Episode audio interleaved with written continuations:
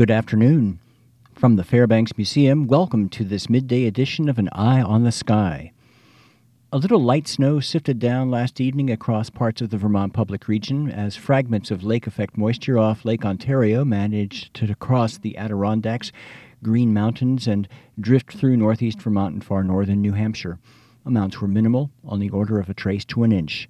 Lake Placid, New York picked up an inch. Averill in far northern Essex County, Vermont reported 1.1 inch, while Sutton picked up 0.2 inches the only three reporting sites in the listening area observing any measurable snowfall. A light to gentle southwesterly flow currently prevails over the region behind a departing ridge of high pressure, now stretched from the Atlantic south of New England west through the Ohio Valley and on to Oklahoma. But a major and well advertised change in the weather is in the works. A strong Arctic front that is entering the central Great Lakes will blast through here around midnight, north and west of a line from First Connecticut Lake to Rutland, and by 3 a.m. tomorrow over the southeastern third of the listening region. A deep freeze will follow through Saturday.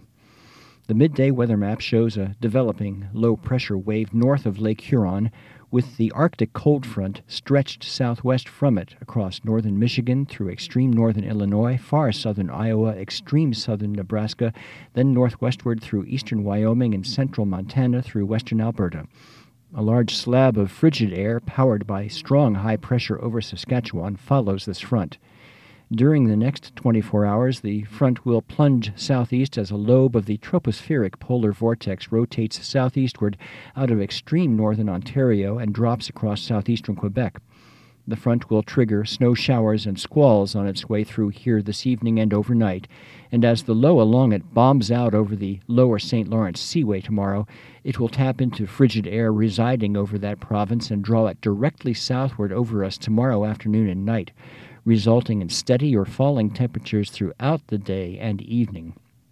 Temperatures may touch 30 degrees below zero over higher ridgelines tomorrow night for a time, with a brisk wind blowing over extreme northeastern sections. Here are the details. A wind chill warning has been issued by the National Weather Service for late tonight through Saturday. This afternoon, cloudy north of Route 2, a slight chance for snow showers toward evening.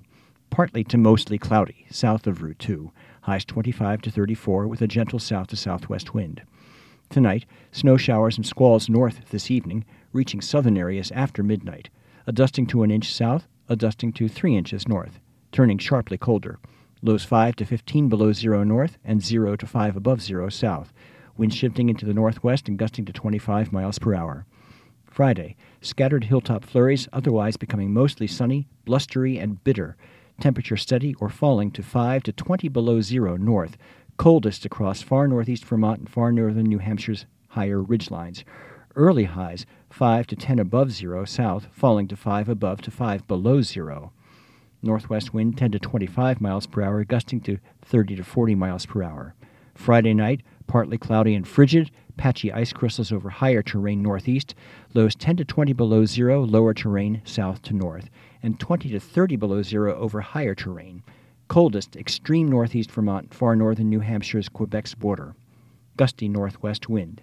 Finally, Saturday, mostly sunny, blustery and cold, highs 0 to 10 above north, 10 to 15 south. From the Fairbanks Museum, I'm meteorologist Steve Maleski with an eye on the sky.